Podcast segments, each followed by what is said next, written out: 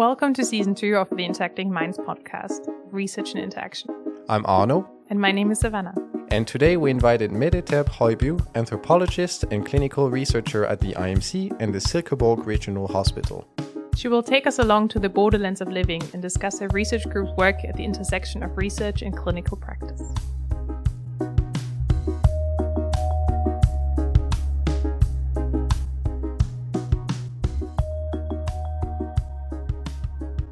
Welcome, Mette. Thank you.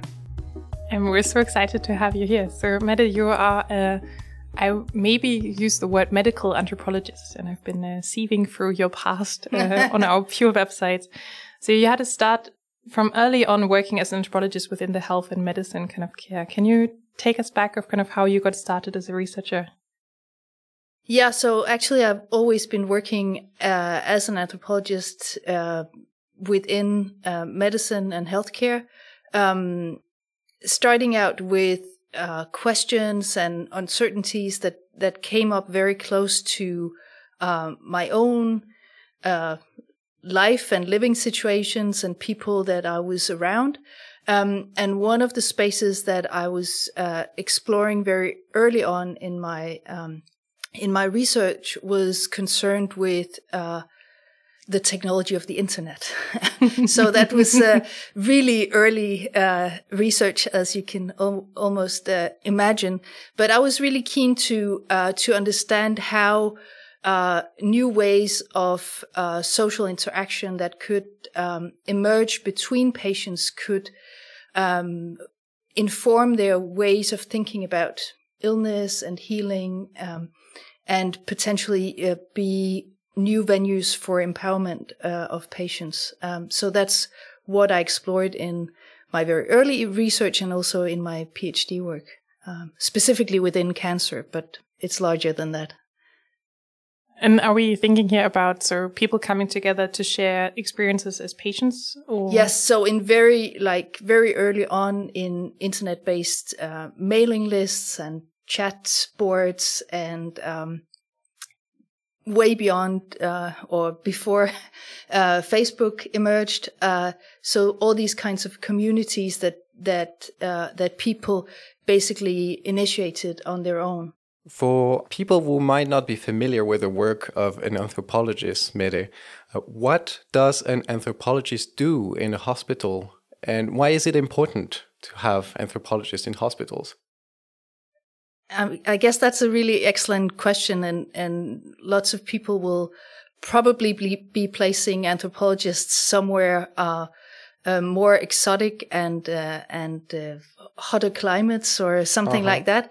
Um, but actually, the project that we'll be diving into today uh, is really a great example of um, of why social sciences and humanities and potentially anthropology in particular have a very um, should be a very integrated part of clinical research uh, because it's a way to engage with questions that are beyond measure uh, questions uh-huh. that are the more hidden experiences of uh, of uh, suffering and illness of suddenly losing your capability of language for instance or of uh, movement losing, losing certain functions, regaining them again, how, um, how this suffering that people may um, encounter completely alters their, their sense of self and, and body.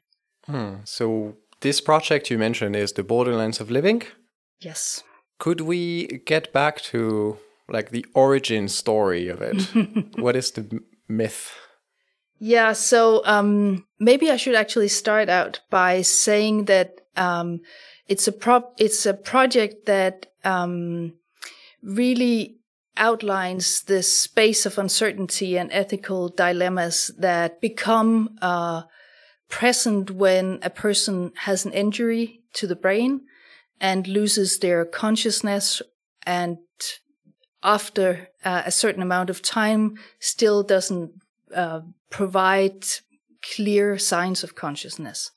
Um, so these are patients who will meet in uh, neurointensive care, for instance, or later on also in more step down care, step down units where, uh, or neurorehabilitation uh, facilities. And a concern and dilemma in these spaces are obviously how you uh, prognosticate. So how do you make decisions and informed decisions about uh, the potential of recovery for these patients, of their consciousness and of their function. Um, so there's been a huge amount of, of work done uh, within neuroscience over the past uh, 20 years uh, to develop technologies that might improve this uh, consciousness. And one of these technologies, uh, the functional uh, MRI, was making its way into uh, an experimental protocol in a hospital that that I'm working at um, to see if it could possibly become more uh, through the technology become more uh, clear or less uncertain to distinguish a patient who's in a vegetative state from a patient who's minimally conscious. Um, so as this protocol was making its way into the hospital, um, there was a knock at my door, at my office, uh, from one of the uh, physicians at the intensive care unit, an anesthesiologist, who was uh, raising questions about the potential ethical dilemmas that also came with this uh, type of research. So would uh, new ways of uh, detecting and measuring consciousness through uh, fMRI um, potentially uh, give um, just kind of a false hope or an anchor to a hope that was really misplaced for relatives of these patients instead of actually using the clinical attention to help families come to term with uh, withdrawal of care or or palliative care for their uh, loved one. So this was the the kind of dilemmas and questions that he was raising, and and asking me to engage with this question um, from an anthropological uh, perspective. That is a really tough subject. I, I, I am just kind of jumping right in. So, your research group entered the space and was uh, you hired a quite interesting bunch of people. I think so. It's a, we have a philosopher, a cognitive scientist, someone who is an anthropological researcher but trained in something called microphenomenology. So and religious studies and religion studies. So I think yeah. it's a that interdisciplinarity is at the heart of this. And then you enter the space where you worked with patients. You said with vegetative states or like who are at a um, mild loss of consciousness. Is that the word you use? Um, can you describe how these patients look like for someone who might not be familiar? So there is uh, a very particular reason that the clinic is um, is attentive to the divide between a patient who's in a vegetative state or what's also called uh, suffering uh, an unresponsive wakefulness syndrome, uh, and then a patient who's in a minimally conscious state because um, that makes a difference to the prognostication in terms of potential for recovery. Um, so when you're in a vegetative state, you're you're awake, um, or you can be awake, but you're not showing signs of awareness. Uh, so so when you enter the clinical space, the hospital, enter the the patient bedroom, um, which was quite actually shocking to myself when I went there the first time. You may actually find a patient who's uh, propped up in bed uh, with their eyes open and and potentially staring right at you, uh, but you only it only takes you a few seconds to realize that it seems like there's nothing beyond that stare. Like you don't you usually attend to the person through the gaze of the eyes and you mm. don't really see anything there but but this person has her eyes open. Um, so it's a very kind of peculiar uh, state. Um, and the patient will can have cycles of wakeness and sleep like a regular you know s- system through the day would be. Uh, but and they'll maybe also have basic reflexes like they'll blink if they hear a loud sound or they'll squeeze your hand, but they'll not be able to reproduce this uh, as a sign. So if you ask them to do it again, they'll not be able to process cognitively uh, the the um, uh, the instruction that they were just provided. Hmm.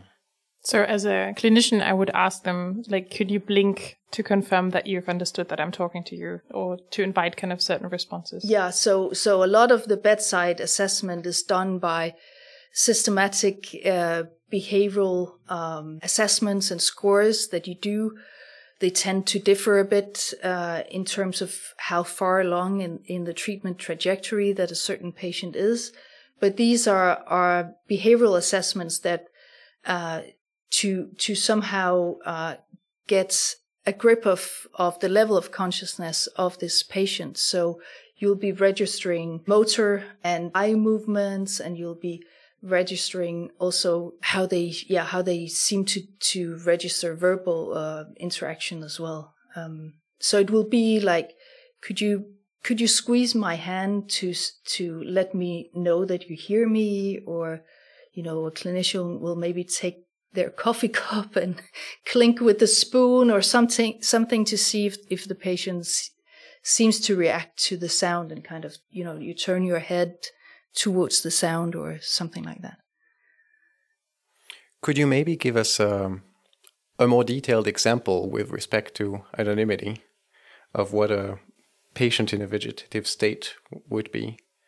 So the patients that we've uh, met in the clinic uh, largely had like three reasons for being there. It would be a patient who had suffered a trauma from an accident um, of any kind, uh, a trauma to the head, uh, most commonly, uh, or it could be a patient who had suffered uh, a heart attack out of the hospital and and not received uh, resuscitation treatment sufficiently uh, quickly. Uh, so this patient would have suffered uh, what you would call an anoxic brain injury. So this is an injury to the brain due to not obtaining enough oxygen flow. Um, or the patient would uh, have suffered a stroke um, or a hemorrhage uh, to the brain. Uh, yeah. So so these would be the reasons, and for the patient to arrive at this state of of um, vegetative or minimal uh, conscious, and this will, of course, have certain impacts also on how they would appear. So if you have a patient who have suffered a trauma, you'll probably see a patient with more visible injuries than than a patient who've had a stroke, for instance. So your research project came in and was not following the patients that we just discussed, but was following the clinicians. So, what was the exact focus in kind of following them and, and what they were doing? Yeah, so we were keen to explore this um, um, interaction um, in the actual clinical space between uh, the the signs that were produced through uh, neuroscientific technologies, fMRI, MRI, EEG, uh, and other technologies that would be brought in to establish um, evidence of consciousness or the lack of mm. consciousness.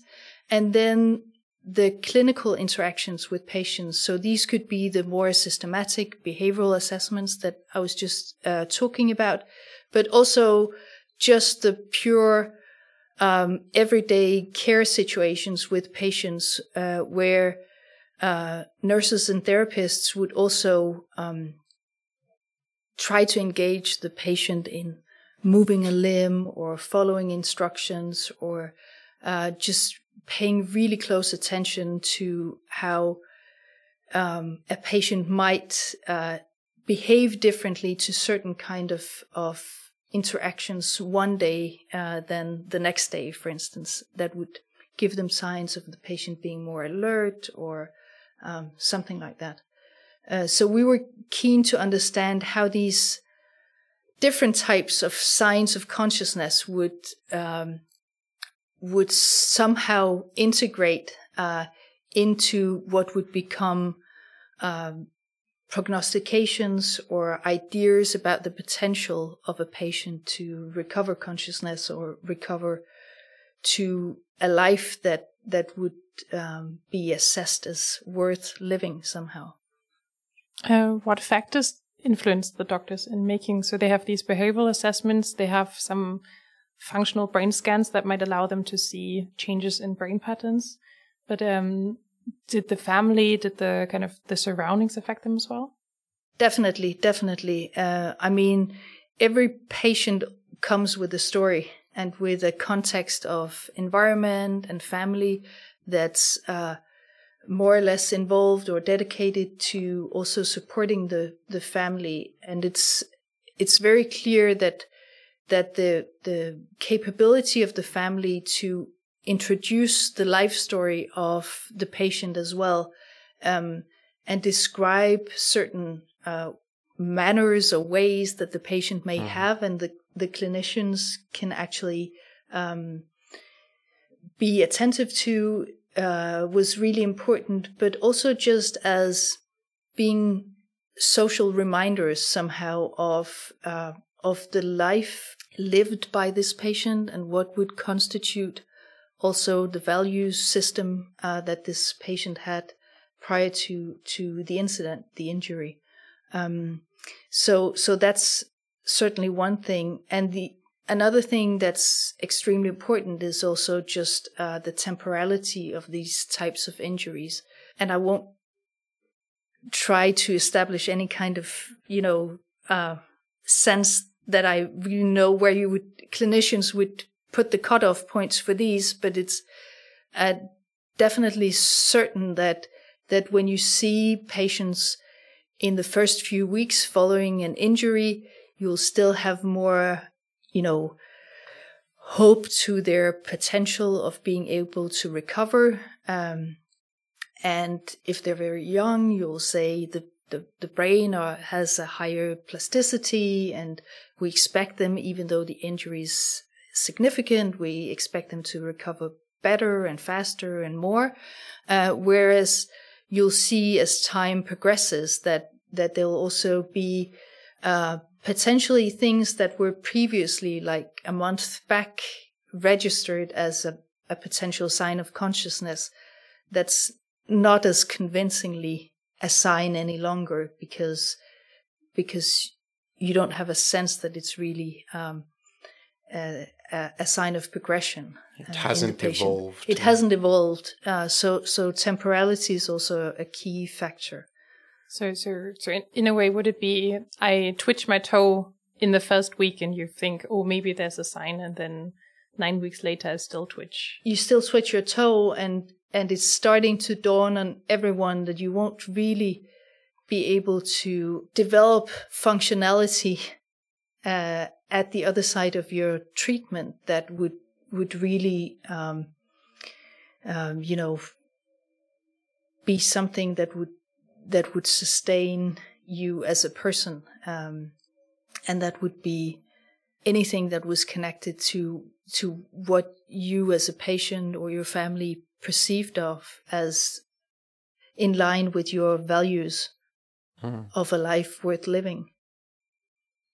But I think it's super fascinating that this project is not just about understanding uh, a clinical process, but it's so much more about understanding philosophical topics as mm. well. Um, and you have philosophy, like a philosophy team as well. Mm. Um, so how do you understand and use this context to understand personhood and consciousness? Because you really, you entitled the project Borderlands of Living. And I think that's what you're really challenging as well in common models of consciousness. Yeah, and I think that's that's one of the spaces where we've been uh, extremely fortunate uh, to work as a very interdisciplinary team, uh, and where I certainly have learned uh, a lot from my team also throughout this uh, project uh, because um, that's definitely one thing that uh, anthropologists do or uh, um, is to conceptualize things when you see them uh, emerging in an ethnographic fieldwork. You'll, you know, follow the traits and you'll you'll come up with a conceptualization and and potentially start to to develop theories about things where philosophers work the other way around. Uh, they have the theories and they come up with the problems, so to say. Uh, so in our little team, this has been an extremely kind of fruitful meeting space that I would come and think, you know, suggest things about uh, uncertainty, for instance, and then um, the philosopher would say, but which type of uncertainty? And, and, you know, uncertainty is not just uncertainty. It derives from certain questions or places or uh, particular dilemmas. Um, and, and that means that we've, we've gotten into investigating, I think, really closely, um, back and forth between, uh, the empirical observations that we have been doing following these uh, clinicians around and and also establishing uh, interactions with with families um, if they were present with the with the patient at the bedside and then going back and discussing really uh, really um, thoroughly like what is this, what is this actually a case of? Is this a negotiation that somehow develops in the clinic because uh, of um, an uncertainty with the the uh, measures that were um, made, whether they were established through neuro uh, scientific technologies or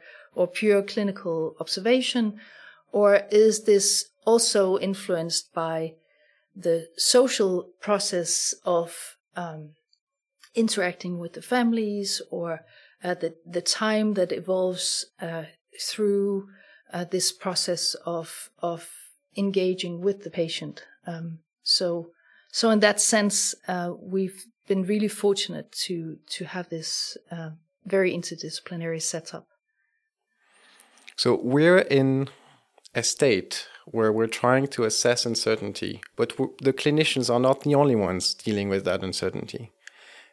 There are researchers looking at the patients, there are clinicians trying to diagnose them, and there are the family waiting for answers about their loved ones. And uncertainty sometimes can be used and how we we what type of information do we choose to share mm-hmm. with what group also matters mm-hmm. Uh, do you have any examples of this information flow being constricted and being important in the diagnosis of patients? Yes, definitely. One example was a very uh, early example in this project where we followed one of the patients who were uh, undergoing an fMRI uh, scan in this experimental protocol. Uh, a patient who had suffered a cardiac arrest and had an anoxic uh, brain injury uh, following this. Um, and the patient had been uh, admitted a few days prior and had undergone the, the regular uh, types of behavioral assessment at the bedside by clinicians who were uh, sharing with us that they they were kind of of um, they were certain that this patient was uh, in a vegetative state, and uh, they were uh, really thankful that the that the family of the patient had agreed uh, to um, let the patient undergo this fMRI scan, but they were not expecting any uh, outcomes of the scans that would change their uh, perception of the the level of consciousness in this patient. Um, they were they were pretty firm in their uh, clinical assessment, but they were hopeful that this type of technology could be something that would actually uh, facilitate uh, new types of conversations with the families, in particular, if you were moving towards uh, withdrawal of of treatment, or uh, for instance, then you could say this is what we see at the bedside, and now we also have these images you know, to to show you that there is really no response when we mm-hmm. do uh, have this stimulation from from sound, for instance, um, in this um, in this particular project. Um, so uh, so so actually, there was a kind of a degree of certainty there to the assessment that they had made and and that they would be giving to the families as well. Uh, but what happened uh, when the analysis came back from this scan, and uh, what was happening throughout the scan was that the neuroscientists uh, producing the scan were watching these images and getting increasingly frustrated that the patient was moving. There was all kinds of uncertainties introduced throughout the scan because these are really difficult patients to have, you know, you can't ask them to lie still in, in the scanner.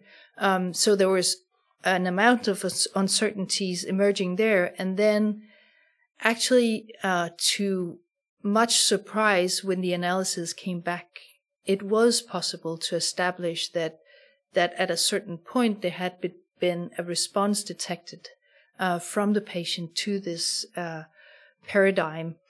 So that introduced then, as the scientists uh, shared this um, outcome of the scan with the clinicians, a completely new uncertainty into their uh, assessment. Um, and they even spoke about it like this gives me the chills like what should we like how should we then navigate this now? What should we share with the family? They're coming in the afternoon you know? Uh, would we uh, let them see these images and they're talking they're asking about the results um, and uh, and how should we go about this? Should we then um, decide to sustain treatment uh, because we see this response or should we carry out carry on with the with the previous assessment that we had? Um, and in the end uh, in this particular uh, situation the the clinicians decided not to share the results uh, of this scan with the families because they were um, concerned that that uh, this potential that the response could produce with the families were really not aligned with what they were assessing and seeing at the bedside. So, in that sense, um, that it would just create more uh, despair or misplaced hope than than actual certainty with the family. Yeah, maybe we should also precise that a brain response doesn't always mean a yeah. conscious yes. conscious yes. response. That's that's a very good uh, precision to make. But it also opens up this like what you just described this dichotomy between this idea that if we develop better techniques, we will talk to some of your group members soon about um, explainable AI and the kind of opportunities for prognostic tools through machine learning. Mm-hmm. Um, here it's an instance of using brain imaging to try to get better tools, but that can actually, in this case, introduce more uncertainty than less, which I think intuitively I would assume, oh, this is going to help great to make better predictions. But in this case, you're describing exactly the opposite. It's creating yeah. even more facets of uncertainty. Yeah, definitely. And I think that's, I mean, that's why uh, there's this ongoing discussion uh, and and also huge amounts of uh, financing moving towards developing these new uh, prognostic technologies because it would be such a relief if we could produce more certain and clear evidence on the state of consciousness of these patients um, to either support them really early on towards uh, early steps for neurorehabilitation or to make better uh, palliative care um, uh, provision for them and their families. Um, but it seems, as you as you point out, that that the technologies, for now at least, uh, are at a state where the uncertainty is, is definitely not decreased. So it seems like we have a vision of what consciousness is, and we have to make a binary assessment for patients. And we want to develop new tools to help us but those new tools invite us to redefine how we perceive consciousness. Yeah. and I think that's actually one of the things that you'll probably also be be touching on in in uh, in further um, conversations with with the group members of this project that that we're definitely seeing that that the model of consciousness that that the clinic is also working with and that that uh, neuroscience has been working with in terms of thinking about consciousness as a level uh, as a continuum is is probably uh, um, could probably be helped by thinking, taking on some of the ideas from philosophy, for instance, where consciousness is, is increasingly uh, thought of in terms of dimensions, that, that there are certain dimensions of consciousness that, that emerge in certain situations and not necessarily in others. Uh, so a much more dynamic and flexible um, sense of consciousness. I think it's super interesting. You described at the beginning that this was actually the onset of the project. Someone coming to your space, like a clinician colleague saying, we need your help. Um, we're exactly struggling with what you just described. Uh, we're introducing uncertainty into families and our own decision making. Mm. That is really, we don't know how to navigate, even though we're excited about maybe the new adventures and tools we're about to develop.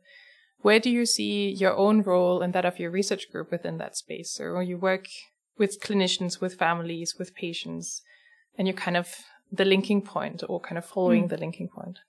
Yeah, I think uh, what we're contributing uh, to the discussion with this uh, with this research is really um, to facilitate reflection, uh, which we're doing in another side project that's developing uh, from this also um, on how consciousness is also a matter of perspective. So where do you actually, uh, where do you uh, try to establish consciousness from?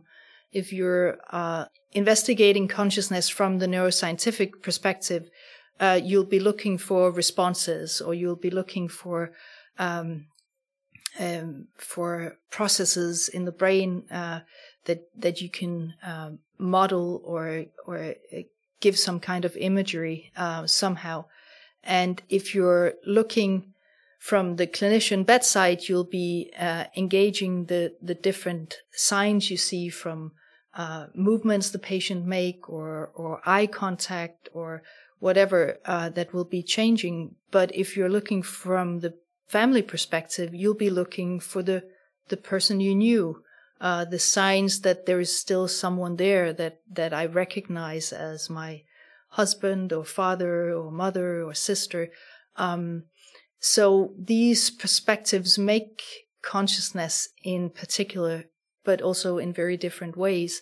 And this is, I think, an important thing to consider uh, when you're also trying to communicate with families about uh, what the potential for recovery is, that it's not just a matter of a binary is consciousness present or not, but also what are the the consequences of the ways in which we we establish this and how how far does that potential go in terms of of reconnecting with this patient and and establishing a life.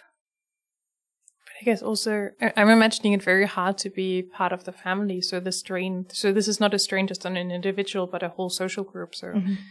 I'm imagining the families you followed that it's a huge strain on their lives to disconnect with the person that they know so well in a way over time.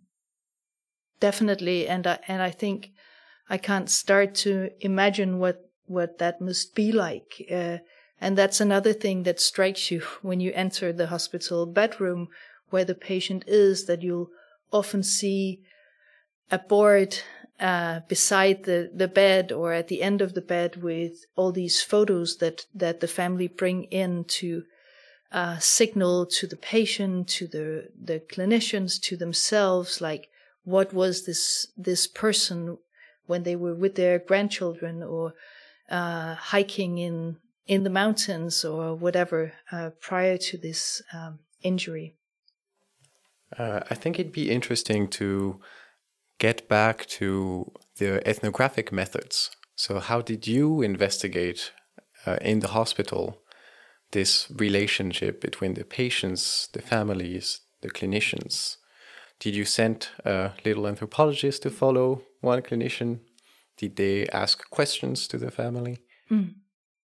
Yeah, so uh, we were very um, sensitive in our work to the fact that the patient was not able to consent to us being there. Uh-huh. Um, so we would uh, inform the patient that we were in the room in the same way as clinicians do when they enter the room. They say, uh, Good morning, it's this uh, time of the day and it's this day of the week, and you're here, and I'm this person, and now this is what's uh, supposed to go on.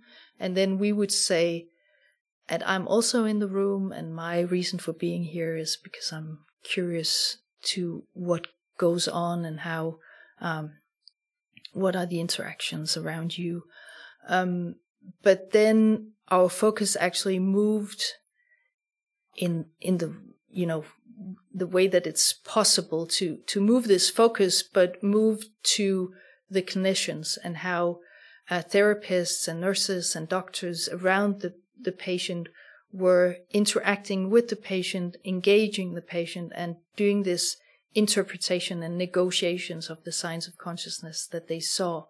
Um, and a key factor to this uh, and to study this ethnographically is to spend time there. So, in that sense, yes, we were uh, present in the clinic, um, most commonly following a particular nurse or therapist or doctor around through their shift, uh, whether this was uh, early morning or in the middle of the night or um, during during daytime, uh, following them as they did their rounds, uh, taking part or you know being beside them as they they discussed what they were seeing with uh, colleagues and um, attending conferences or meetings that they were attending to discuss patient cases or um, things like this to get a sense of how they would uh,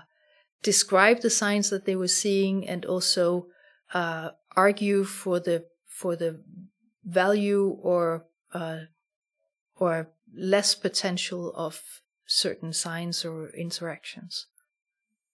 And you, together with your team, wrote this beautiful paper that we're going to link in the show notes, uh, where you have these memo snippets. So, um, your colleagues and you describing little descriptions of how the clinicians were interacting. And we're not talking just doctors here, but there's a lot of examples of nurses. And um, I was really intrigued how you also described their characteristics. So, um, who they were as people as well. So it wasn't just focused on the clinician or the patient, but also there's, I don't know, little snippets of uh, character glimpsing through those descriptions.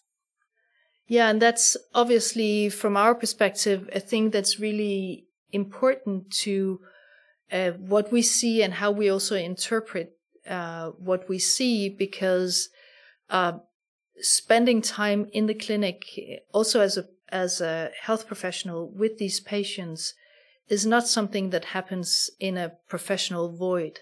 It's something that's also um, characterized by your own context. So if you're a young mother and you work there as a nurse and you see another young mother coming in, for instance, with uh, a serious injury, you um, I think you reflect back, um, you know, ways of interacting with your own children or with your the hopes and dreams you had for you have for your own life into this uh, into this person, and this creates a different type of attentiveness to to the care and the signs and the the really really uh, sincere hope you have that this person will make it and will regain a level of function uh, that will make interaction and participation in life possible again. Yeah, that's that's really interesting. It's really this way consciousness is evaluated through the interaction, and the interaction we have with the patient depends on how we conceptualize the person, the personhood that we attribute to the person. Yeah. I guess it's even more uh, poignant to the families, uh, as you mentioned earlier, when they bring little items and tokens yeah. of the life of the person to yeah. remind everyone of yeah. who that person is. I might be rambling a little bit, but it makes me think somehow of the anthropological work on slavery and how it is possible to objectify a human once you take that human out of the entire social context. Mm. So they have no life anymore because you took them away from that life and you can do atrocious things mm. because of that. Mm. Um, yeah, and I'm thinking, I mean, I'm assuming that what you're saying here is that that that all these processes that the families have, and obviously that they're encouraged to have uh, by by the health professionals to bring in photos or to bring, you know, your sister's favorite slippers or uh, or a scarf or something that that made her, you know, uh, appear more like herself and. Mm-hmm. Potentially, if she has this sensation it will make her feel more comfortable that these are all ways that that produce and reproduce the person somehow even in this clinical setting and that reminds everyone of of who they are. Um, so you'll also see the family bringing in favorite foods that the patient might have or elderberry flower syrup that that you know she had a particular liking for uh, is something that the op- occupational therapists will then use as uh, a more systematic tool also in their interaction with the patient to see if does this bring out something else uh, than just ordinary lemonade, for instance. I guess what happens is a patient doesn't have that social support. Mm.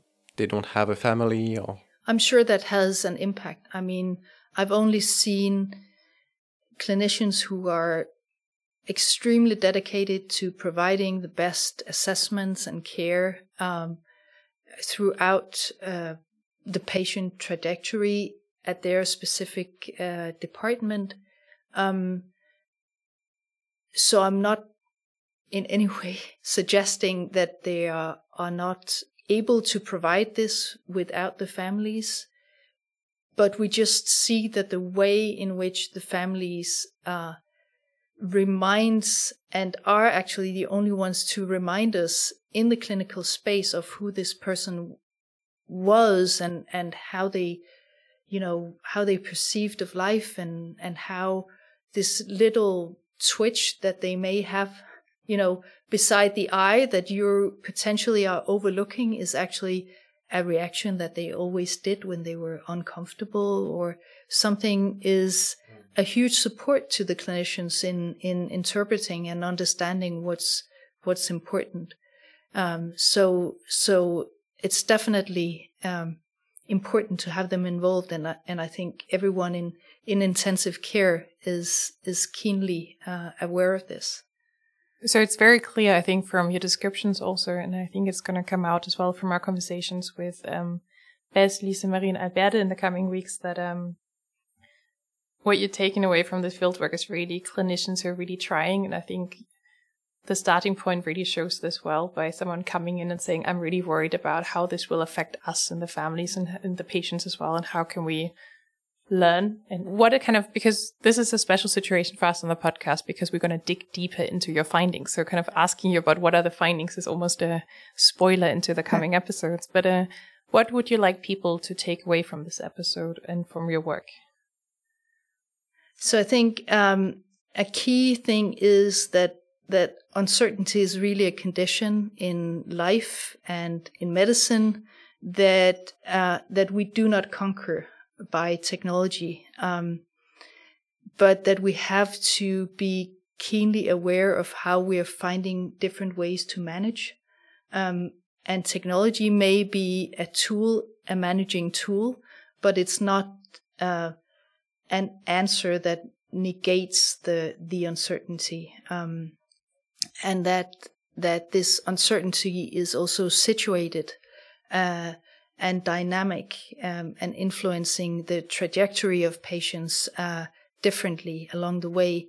Uh, so the decisions uh, that are made um, around patients are really uh, outcomes of these negotiations of science um, and the pieces of knowledge in the clinic that emerge in different ways and through different types of technologies uh, at the bed at the bedside uh, most commonly, uh, but that they are really dynamic and not stable, um, and that these um, this is both uh, a very hopeful message in terms of, of patients actually being able to develop and recover consciousness, uh, but also that that it's really important to to pay attention to this uncertainty as also a space in which the values of the patient that the families are able to bring in to um, assess and and debate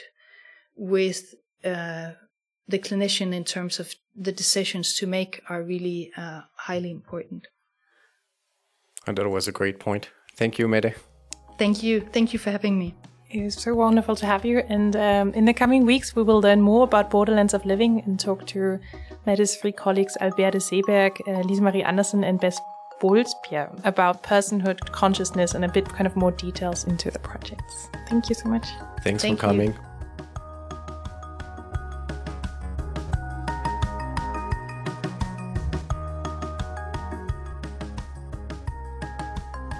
This podcast is edited and produced by Kirsi Tilk, Arnaud Quentin Vermier, and Savannah Schulz. Music by Simon Karg. The podcast is funded by the Interacting Mind Center Seed Funding Grant. Visit the Interacting Mind Center website to gain access to show notes and further information at interactingminds.au.dk.